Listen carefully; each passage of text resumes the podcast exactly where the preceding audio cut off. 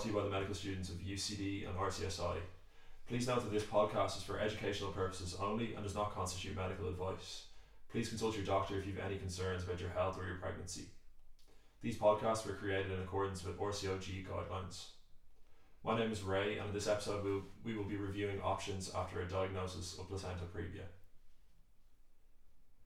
You are a doctor in an obstetric unit, and Mrs. O'Brien has been in for his, her placenta localization scan. She's found to have placenta previa. She's upset and concerned, and she doesn't know what this means for her and her baby. She has lots of questions for you. Hi, Mrs. O'Brien. My name's Ray. I'm one of the doctors in the hospital here. How are you today?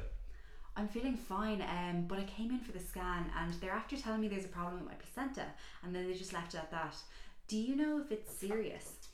So I understand this is a very worrying thing to hear, and I apologise for leaving you wondering in the interim. Um, what your scan has shown is that you have what we call placenta previa. What this means is that your placenta, which supplies oxygen and nutrients to your baby, is blocking your cervix. This is the neck of your womb and is the opening that through which the baby usually passes during birth. Okay, and what does this mean? Can I still have my baby? In short, yes, you can still have your baby, um, but there are a number of reasons that we worry about placenta previa. The first big reason is that there is a risk of bleeding attached to it. The amount of bleeding varies, but in some instances it can be very heavy, which puts both your life and the baby's life at risk. Now that we've identified it, however, there are a number of measures we can implement going forward to reduce any risk of harm to you and your baby to make you both safe if a bleed occurs. Oh my gosh, and how did this happen? Was it something I did? So I understand this is a very frightening thing to hear, but I can assure you that in the vast majority of cases we deal with here, everything works out just fine in the end. We need to take some extra precautions with your pregnancy, however. It is not your fault that this happened and it can happen to anybody. We do see higher rates in some women, such as women who smoke or have had IVF or a previous cesarean section, for example. Okay, and is there anything else I need to know? The second thing to mention to you is that with placenta previa, even increased risk of going into labour early. It is important for us to be able to manage this and reduce the risk to you and your baby should this occur. One thing we commonly offer to do is give a steroid injection to you if we think that the baby need, may need to be born early. And is this injection safe? Yes, in short, uh, this injection has been tried and tested for many years in mothers who are likely to have their baby early. It is given as two doses, and very few side effects have been reported. Those which are reported are minimal and disappear after a day or two.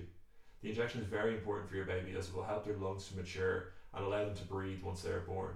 Without it, there's a greater risk that they will develop something called respiratory distress syndrome and require ventilation after they are born. Okay, uh, what do I need to do now? The most important thing for you to do is to be aware of what's going on. If you have any bleeding or painful contractions, you should come to the hospital immediately and be prepared that we may advise you to stay in hospital to be monitored carefully. If your bleeding is very heavy, you may need to have your baby early.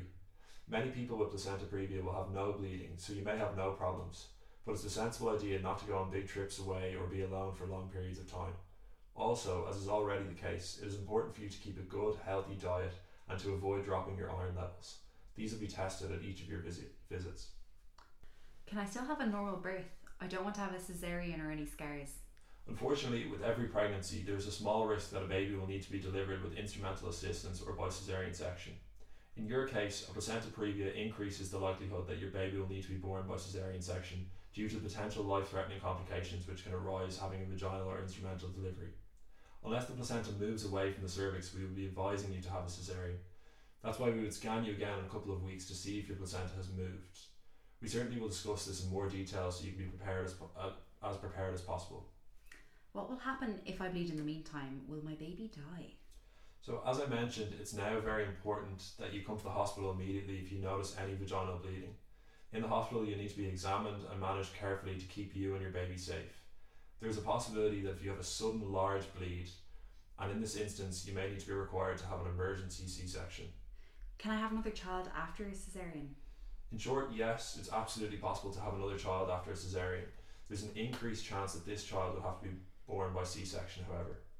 One final thing I have to say to you about your current pregnancy is that there is a chance, in the context of you having a large bleed and requiring an emergency section, we may need to perform a hysterectomy as part of a life saving measure. This would only occur in the context of a large, uncontrolled bleed, when every effort to control the bleed has been exhausted. Are you familiar with the hysterectomy or what that means? I think so. Does that mean getting my fallopian tubes tied? So, not exactly, but essentially, a hysterectomy is where the womb is removed.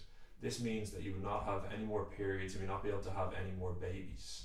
As I say, this is a very unlikely event and would only be used as a last resort in order to save your life. I just wanted to make you aware of it now.